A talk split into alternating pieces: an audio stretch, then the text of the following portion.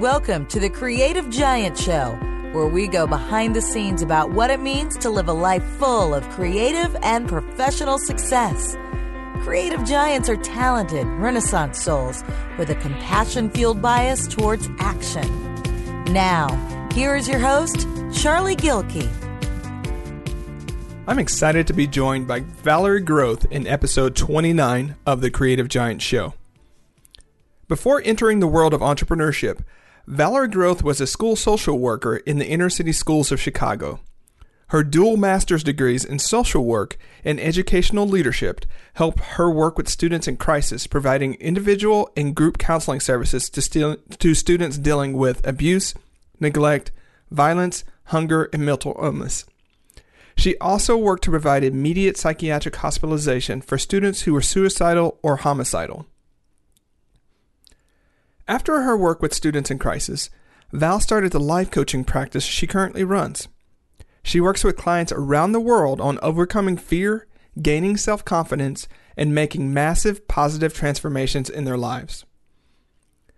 Valerie also hosts the Inspiration with Val podcast, which is a top ranked podcast on iTunes that is based on inspirational interviews with individuals from all walks of life, ranging from millionaire entrepreneurs to cancer survivors to award winning authors and pro athletes. The Inspiration with Val podcast has received over 140,000 unique downloads per month from listeners in over 130 countries. Val's newest project is to build Chicago's first boarding school for inner city students. The Ryan Banks Academy, named after one of her former students who was shot and killed, will open its doors in time for the 2018 2019 school year and seeks to impact the lives of students through a rigorous college and career preparatory education, a supportive boarding program, and a focus on personal development in a positive environment. Val, thanks so much for the work that you do in the world and for joining us today. Thank you so much. It's great to be here. Let's go back to beginnings. Origin stories are always the the fun part of this. So tell us how you got started on this crazy road of life coaching and you know getting started with the Ryan Banks Academy and all the other great things you're involved in. Yeah, great question. Um, I love hearing those stories too. So I'll be happy to go down that road.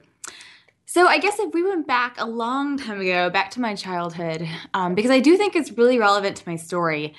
I was a really nervous, fearful kid, and that's probably exaggerating. You know, I wasn't I wasn't miserable or sad all the time.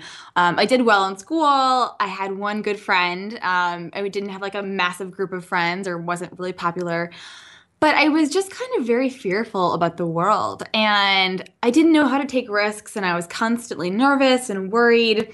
And I, I, I carried that into adulthood. And it wasn't until um, I guess I wasn't around college when I started to do some things to bring myself out of my shell and to take bigger risks. And the one thing that I think was very much kind of the catalyst for my big change, which sounds kind of cliche um, because there's so many metaphors around this idea to begin with, but it was running a marathon. And so when I was a little kid, I was, you know, not athletic and always a scrawny, skinny kid and always got picked last for gym class, which is not good for your self esteem, as you can imagine.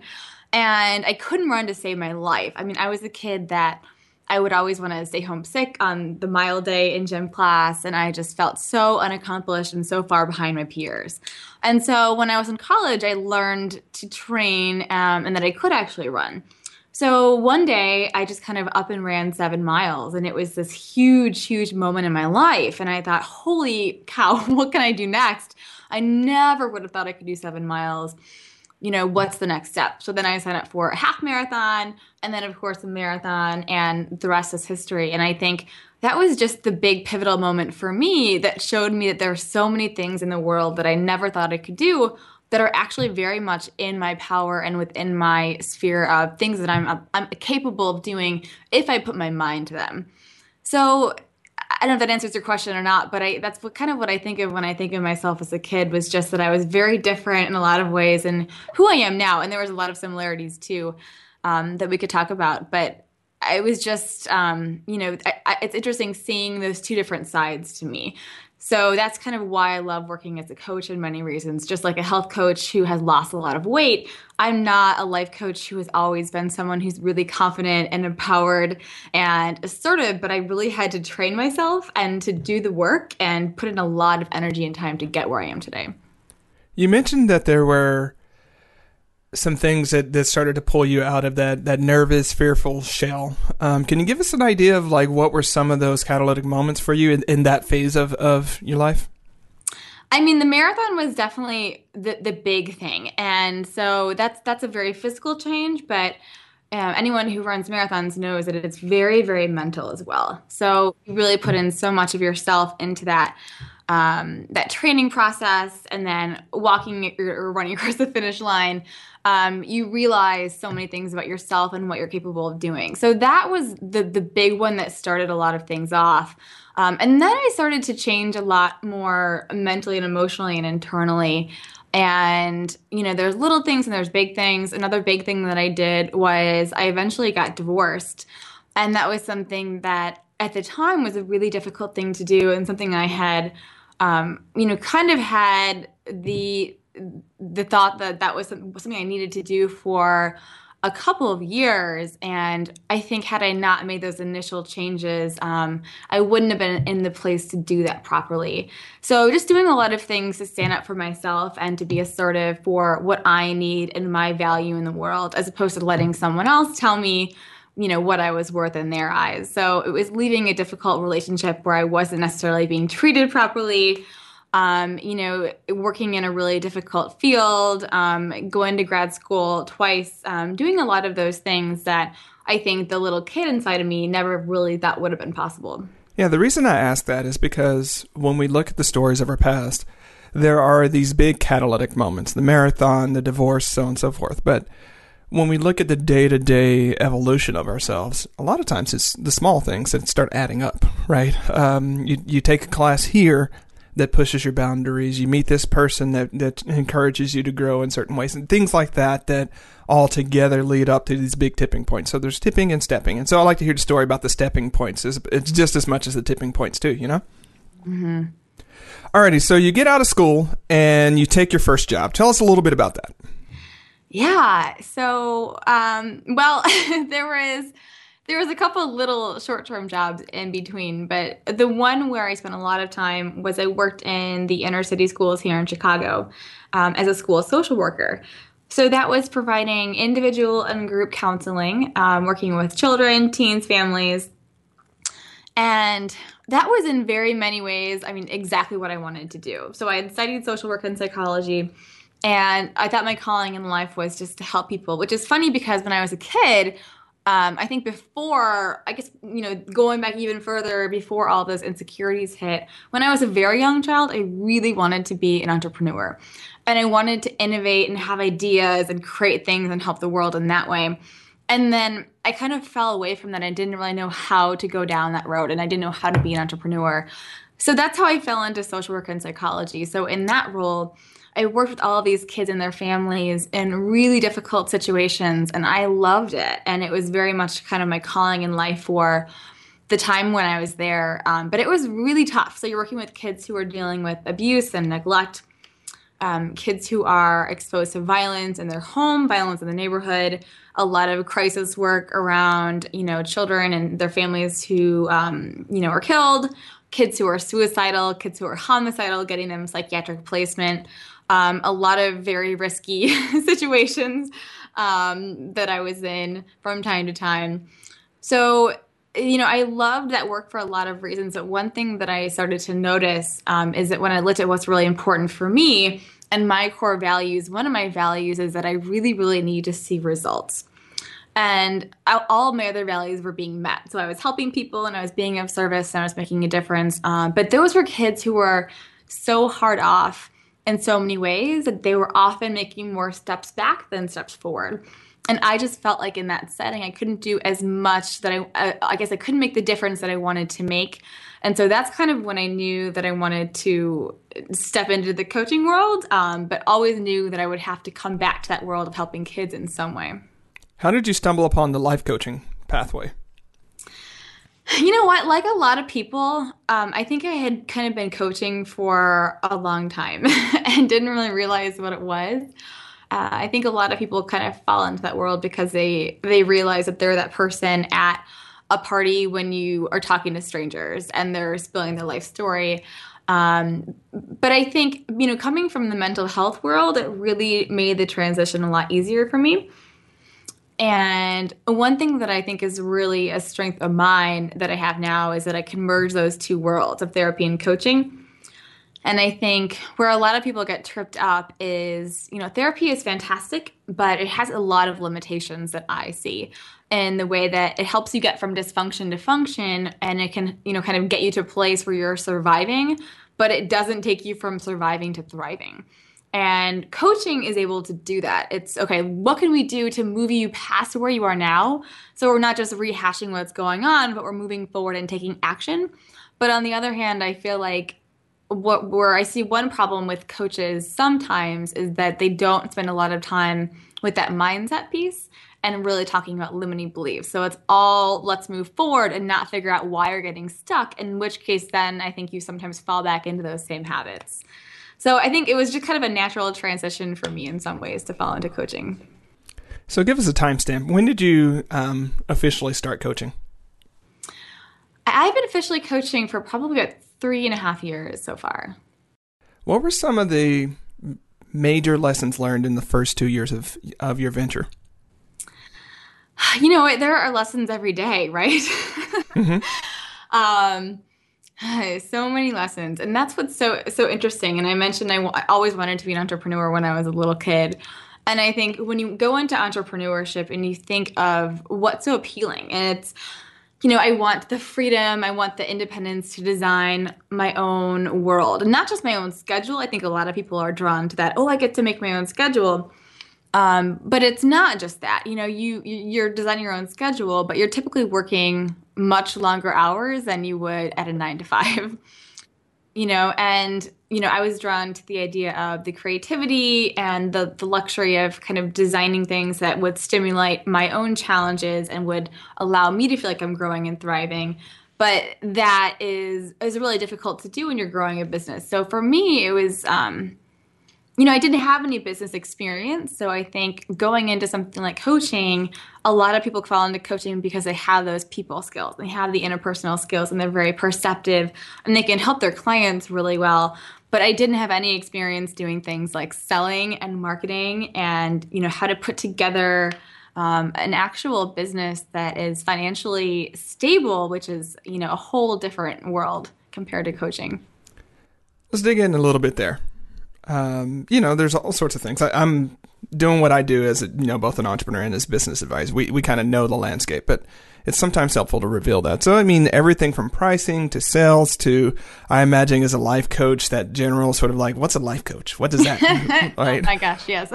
all those different types of things. Like which which of those things were really that like, mm, I'm gonna have to work like that's not easy for me because you're cl- you're clearly charismatic, you clearly care, you got a lot of the a lot of the right stuff when it goes to that right? Um, and sometimes, you know, especially if you've gone to grad school a couple times and you've you've you've been accomplished, going in and starting your own business or your own new venture um, can be really challenging because you realize how much you don't know. Oh yeah. yeah, lots of things that you just talked about. Um, for one, yeah, the term life coach, I'm still not down with that. I, am waiting for there to be a better way to describe what I do um, because I feel like life coach implies that you're an expert in life. And like we were talking before we hit record, you know, I'm really, really good at helping my clients with where they're getting stuck. And I have this fantastic sense of intuition where I kind of know what's going on before they know what's going on. But I'm still human and I still have my own issues and my own hangups, which is why I have my own coach, right? So that is part of it is the, the idea of being a life coach is still kind of this crazy newfangled thing, right? And, and you're in California, I think, right? Oregon. Or oh, that's right, you're in Portland. Well, even and even Portland. So I feel like on the West Coast, you guys are a lot more progressive when it comes to the coaching world. but I'm here in the Midwest, and a lot of my friends and family have no idea what I do, and probably think it's still kind of like this fad, trendy thing. Um, and you know, another challenge that I faced well, first of all, you mentioned that I went to school um, multiple times. And that's one trap that I think so many people fall into is they want to they feel like they constantly have to keep getting degrees and get certifications to feel like they're qualified to go and do something. And one of the things that I found was that when it comes to starting your own business, there comes a point where you have to stop doing the research um, and just get out there and take action. And so that was definitely tough for me because I was always someone who wanted to, you know, feel totally prepared and have all of the knowledge in front of me before making that leap. But you kind of have to leap and learn as you go and then make tweaks, you know. Um, and the other big one was for me, it was really, really, really hard to charge for my services. So there's a reason for that a lot of women in general, I think, have an issue with sales. And I know this because I have so many friends who are female entrepreneurs. Um, and, you know, there's some level it comes from you knowing your worth and feeling like you are valuable. And that's another piece. For me, it was coming from the world of being a social worker. You are very much kind of impressed upon this is your calling in life to serve people, and you do it with no expectation of financial reward. And, you know, social workers are the ones who are going out and feeding the poor and working at very low paying jobs, working long hours, um, you know, being on a call over the weekend for when you have a suicidal kid. And so it was a totally different frame of mind for me to shift into coaching where I had to charge for my money or charge for my time. Um, so that was a huge, huge challenge. It, I mean, probably the biggest that I faced um, and one that took me a really long time to really kind of get past that. Um, there's different ways that I did that, and one of the ways was I think I realized one that I do offer a lot of value, and I, I once I could kind of see the results that my clients were having in their life, and I saw these big transformational moments, I could say, okay, well, I, I can charge those prices because they're getting so much value. Um, and the second piece behind that was that I realized through trial and error that when you're charging someone for your services, they're more invested than if you're giving it away for free or low cost. So it wasn't so much that, you know, I, I wanted to charge a certain rate because I wanted to have that income but it was I know my clients are more invested at this rate than if they were getting free coaching. And I'm sure you've seen the same thing in your business as well. So that was by far one of the biggest things for me was just how to shift away from this mindset that I have to help people and I, I'm here as a social worker to help the world and do whatever I can and just give and give and give to how can I actually build a business and, and charge for what I do. Yeah, the last thing about pricing is very tricky. A few years ago, I wrote um, a series of posts called The Three P's of Pricing, and I called one of the P's the placebo effect. You know, it's not quite the right word, but um, it's close in the sense that, you know, people will if you if you were to do the same thing with someone for X and do the same thing with someone for 3X, in many cases, the people are far more committed and they get far better results with the 3x, even though it's the same thing. Um, and it's because of the story that they tell themselves and their level of commitment. And that's a really, really hard one to learn. And it's also, especially if you're coming from a real service based mindset, it's also one that can be challenging because um, hmm, it, it's one of those where we recognize how much in the marketing world that that's gamed, right? Um, and that just you know people put ridiculous prices to get people ridiculously committed and all sorts of different things like that. But there's this very real thing to where you're always trying to figure out like what's that right point of level of intensity and level of commitment, so on and so forth. It takes a while. That's what I'm saying. It takes a while, and there's no seven steps to find the right price type of thing that you can do with that one. Fortunately. Unfortunately. When I come up with that, I'll sell it for big Read money. your article. That'll be the first step. yeah. yeah. Um, Those seven steps. What lights you up about the the coaching work that you do? Such a fun question. You know, I just, I really, I think it goes back to me as a kid and that I didn't really know how to follow my passions. You know, and I, I had these ideas when I was a little kid and they got put aside and they got kind of stifled by, you know, schooling and other kids who put you down. And then as you get older, your, you know, your own limiting beliefs and the stories that you tell yourself.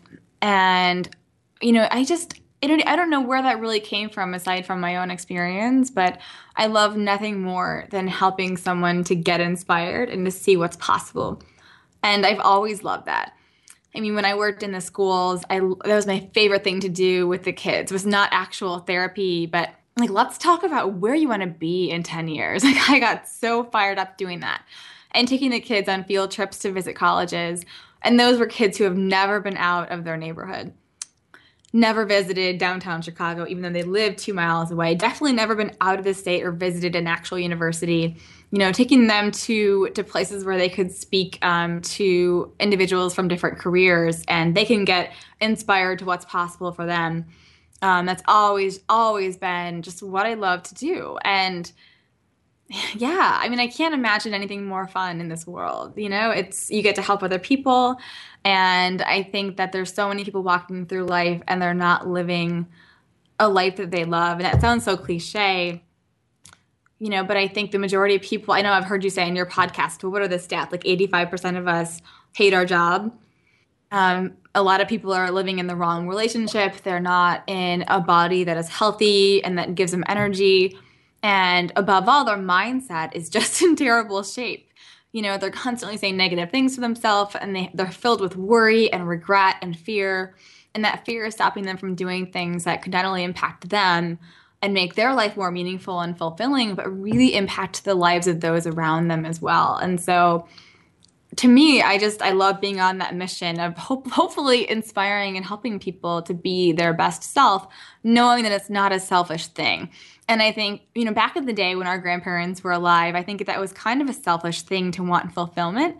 But now we know better, and we're in a day, an, an age in this world where you can do whatever you want, and you really can kind of create this life that you love. Um, and knowing that it's not a luxury and it's not selfish because you being your best self is then going to help so many people around you. You know, and it's not just you know your husband or your wife or your clients but you know your your next door neighbor who sees you and is inspired to take action and to do something similar and i think it has this great domino effect and really just kind of carries out into the world so yeah i love it it's so much fun yeah you know we live in wonderful times because there are now these pathways open for people to be entrepreneurs if they so choose to be. Um, the barrier to entry is really, really low. The tools are available. Um, it takes courage, but that's okay, right? Um, there are a lot of fantastic tools to connect with the right employed job out there, right? Um, there's so many great nonprofits, and so just the communication technologies that, that are powering the different ways we can choose are just are mind boggling. And you mentioned like for our grandparents and things like that, the they just didn't have the options in a lot of ways. Um, you know, you couldn't be talking to someone who's, you know, in Chicago um, while you're in Portland talking about things like this, or interviewing, you know, video interviewing for a company that's in Croatia that's the right fit for you, or all the different things available. So, you know, just what I want to slide in here because we we talk to a lot of different peoples, and and there's such a um, pro entrepreneur bias you know, um, from some of us. But I'm just saying that like the beauty of the world is not that it's a ripe time for entrepreneurship. The beauty of the time is that it's a ripe time for us all to be able to create the way that most helps us thrive. Yeah, and and what I see too, a lot of people who don't necessarily want to become an entrepreneur or aren't there yet. I think there's so many ways of integrating things in your life that you do get lit up over and that do get a chance to help the world and allow you to express your creativity in other ways. I mean, I have clients who they're building a side business or even just a blog because that gives them that outlet and allows them to feel fully expressed um, and that gets them closer to their authentic self. So you don't have to quit your job and be an entrepreneur to do things that you love and to have an impact on the world. And like you said, there's so many ways of doing that these days that there's just no excuse. You know, whatever it is that's important to you, there's always a way of fitting that into your life. And if you don't know how, you know, reach out to someone. And there's so many people willing to help you and great services out there. Um, but yeah, I think there's there's very few limitations these days. All right, so you're growing your life coaching business. You kick off the Inspiration with Val podcast, and it's killing it, just doing fantastic work there. And then you get this other wild idea. Um, let's start an academy. Let's start, you know, the Ryan Banks Academy um, to provide, you know, the first boarding school for inner city students in Chicago. How do we get there, Val? yeah. What was I thinking, right? yeah. Well, it was it was an idea I had for a very long time. And because starting a school is a very big undertaking, Yes. I always thought that I would do this one day, you know, 10 years from now. And I kind of always had this 10 year idea. You know, so three years ago, I was like, well, 10 years from now. And then a year ago, okay, well, 10 years from now. And then you kind of realize that 10 years from now is never going to be a good time. And what was really the um, the big thing that pushed me was actually last summer at World Domination Summit, which you were at. So, were you at Michael Hyatt's speech? I was not. Oh, well, you missed a really good one. So, Michael talked a lot about um, some really great great things overall. Um, but one of the things he said that really stuck out to me was he said that he consulted with an actuary before his talk. And the actuary said that within the audience of about 2,000 of us, and most of us were kind of, you know, in the in the frame of young individuals. So accounting for age and how many of us were there, one of us would die within 30 days. And then he went on to give the stats for, you know, the next 30 days and the next two years. And the way that he said that, and we all know life is short and yada, yada, yada, right? But the way that he phrased it really just hit me like a wall of bricks. And I'll never forget where I was sitting, you know, when he said that and how that made me feel. And I just kind of realized I have to do something about this. And it's really never going to be a good time. And the thing about building a boarding school, or even building a school, and a boarding school is probably 20 times harder than building a regular school. So, doing something like that, you never have all of the tools in your toolbox. And that's hard for me to, to accept even today because I want to have all those tools and I want to be a perfectionist and know what to do. But it's such a big endeavor that it's never one person that knows what to do. And I have a degree in educational leadership. So, you know, I've worked in schools, um, I have the background to do a lot of this. But there's no one person out there that can build a school by themselves. You know, so it's very much just about realizing what you know and what you don't know and bringing in a lot of other people to help you um, so that's kind of how it got started. Is it was always a big dream and something I wanted to do, and I finally decided to take action about ten months ago. So the creative person in you and the life coach in you is going to hate this question, but I'm going to ask it nonetheless. Let's imagine it's 2018. Um, Ryan Banks Academy is opening and things are going there, and it just is taking a lot of work and leadership and a lot of intense energy. And let's imagine that your life coaching business is getting to the point to where it's taking a lot of growth and energy and leadership. And you've got to make a choice. Um, which one would you go with and why? Mm. Oh, what a hard question. what a hard question. You know what though? At the same time, it's not it's not hard in the way that um, I I don't you know I'm not here to run the school. Um, the way that I see it is I'm here to make it happen.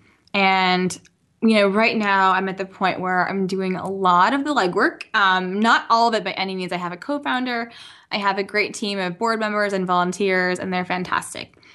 Um, but, you know, it's very much, um, like I said, bringing together the right people and putting in the right scaffolding and structure to make this happen.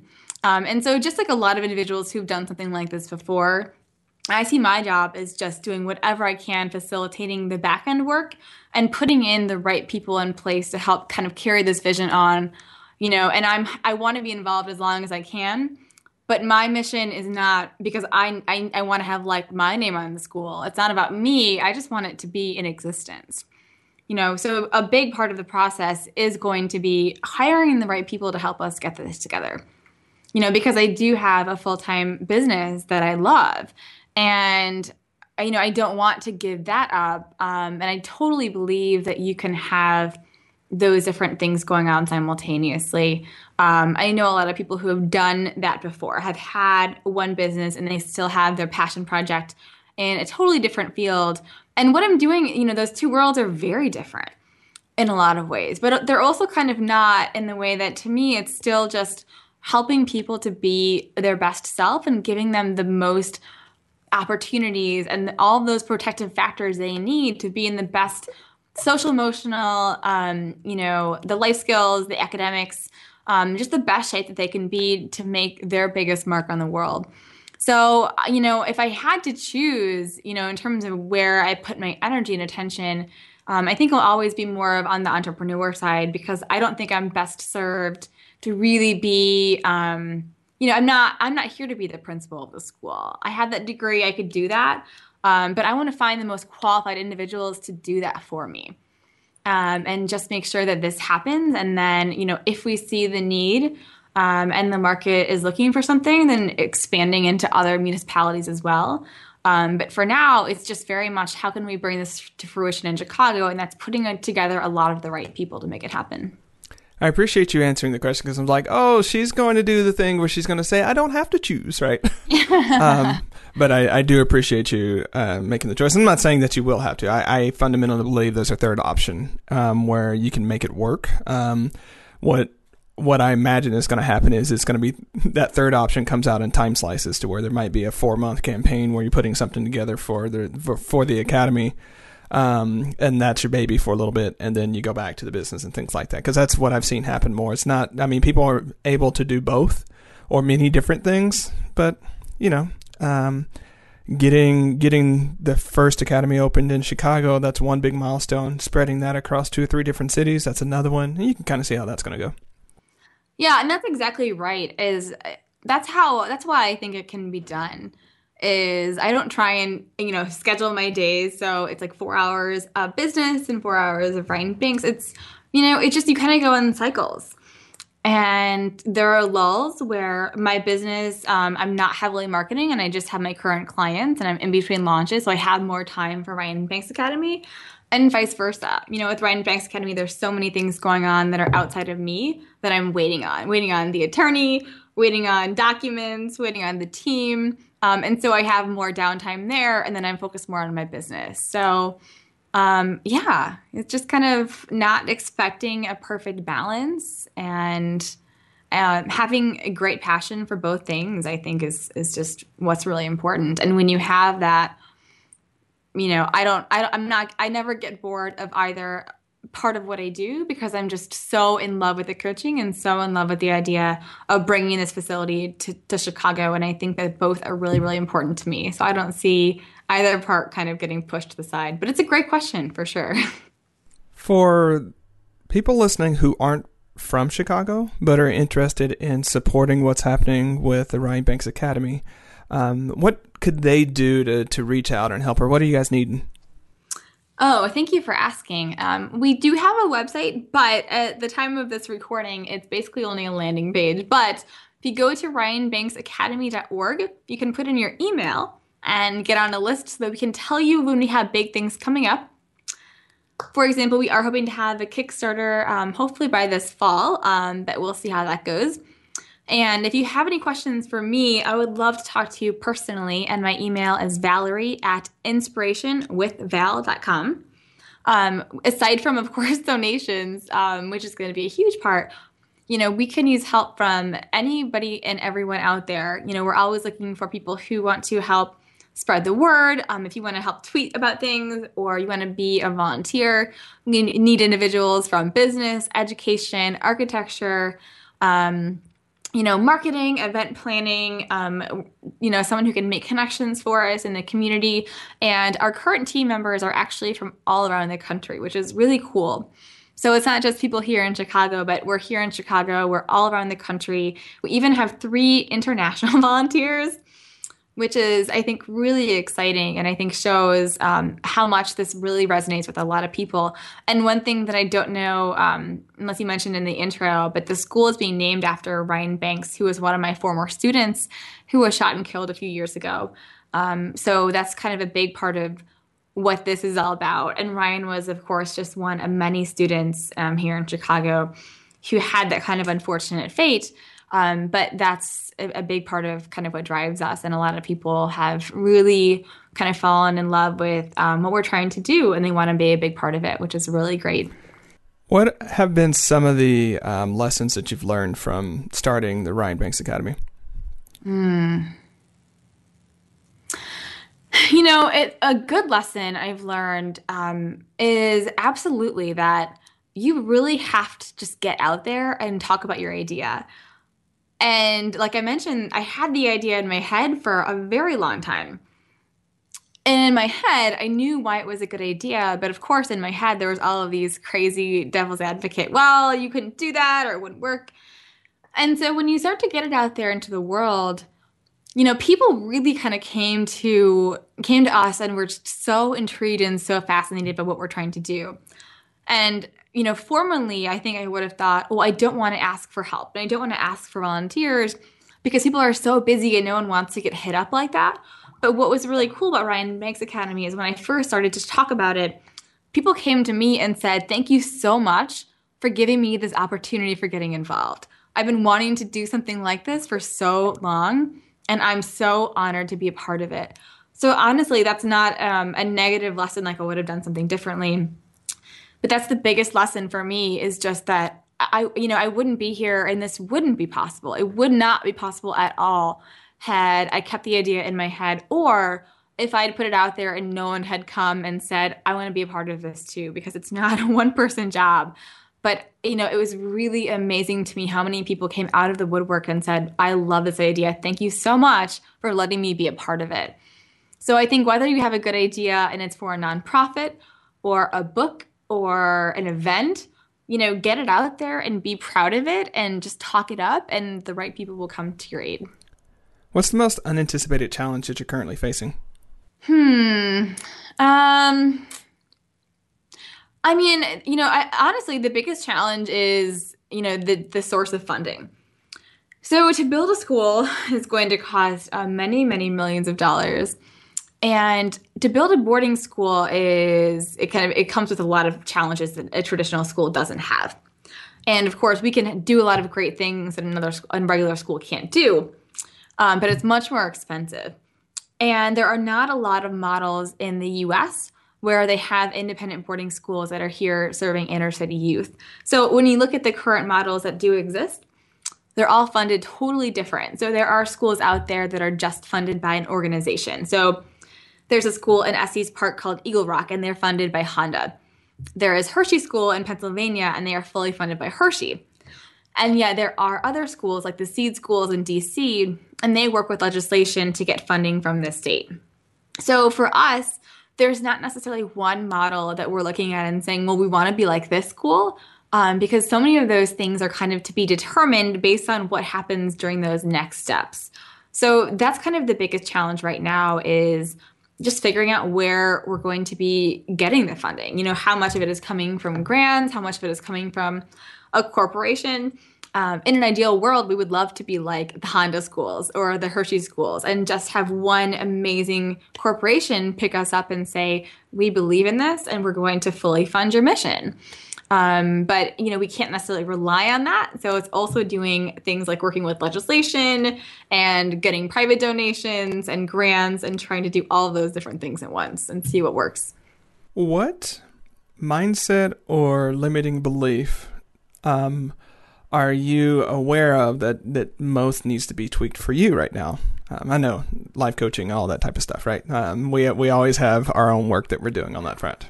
Yeah. Oh, great question. Hmm. Let's see here. You know, what is my worst mindset issue? Um, could ask my family or my boyfriend, and they would have their own issues, I'm sure. I mean, you know what? If I had to be honest, I still, I still will go back to the piece of wanting to to help people for free and I think, you know, it's it's kind of it's a mindset issue and it's also a great asset in the same way. And I've I've gotten a lot of places in this business because I've wanted to just help people and not expected something in return. Um, you know, you just you, I made a lot of friends that way, a lot of great contacts. Um, I've made clients through that way um, because I'm honestly here not to make money and not to be wealthy, but because I love to help people and I want my clients to be happy. I want strangers to have that same fulfillment that my paying clients have. Um, so that's probably one of my biggest issues still is, you know, I would I would do this for free. I shouldn't tell my clients that, um, but I would. I just I feel like the luckiest person in the world that I get to do this. Um, and so that's that sometimes is still a challenge for me to feel like I get paid to do something that I love so much. Um, you know, it's like being paid to go to Disney World. Like it's just it's a blast and it's kind of a dream come true. So that's kind of that's still one for me. If people remember only one thing f- about you from this episode um, or about your body of work, what do what would you want that one thing to be? Such good questions, Charlie. Um, how do you sum up everything you hope to stand for? You've got one shot. Let's do it. um, I mean, you know, this is not the most eloquent way to say it, but I think it comes back to what I said earlier in terms of, you know, I don't think that I am, you know, a, a special person in the way that my life is not any more inspiring than anyone else's life but I feel like I am here to inspire people and you know to bring out the best parts of them. And so that's what I love to do. That's what um, my clients tell me that I'm good at, and that's my favorite thing in the world is just to kind of work with someone and to pull out the best parts of them. Um, to encourage them and support them and challenge them to be a bigger and better version of themselves than they dreamed that they could be, and to see a side of them that they didn't know was possible.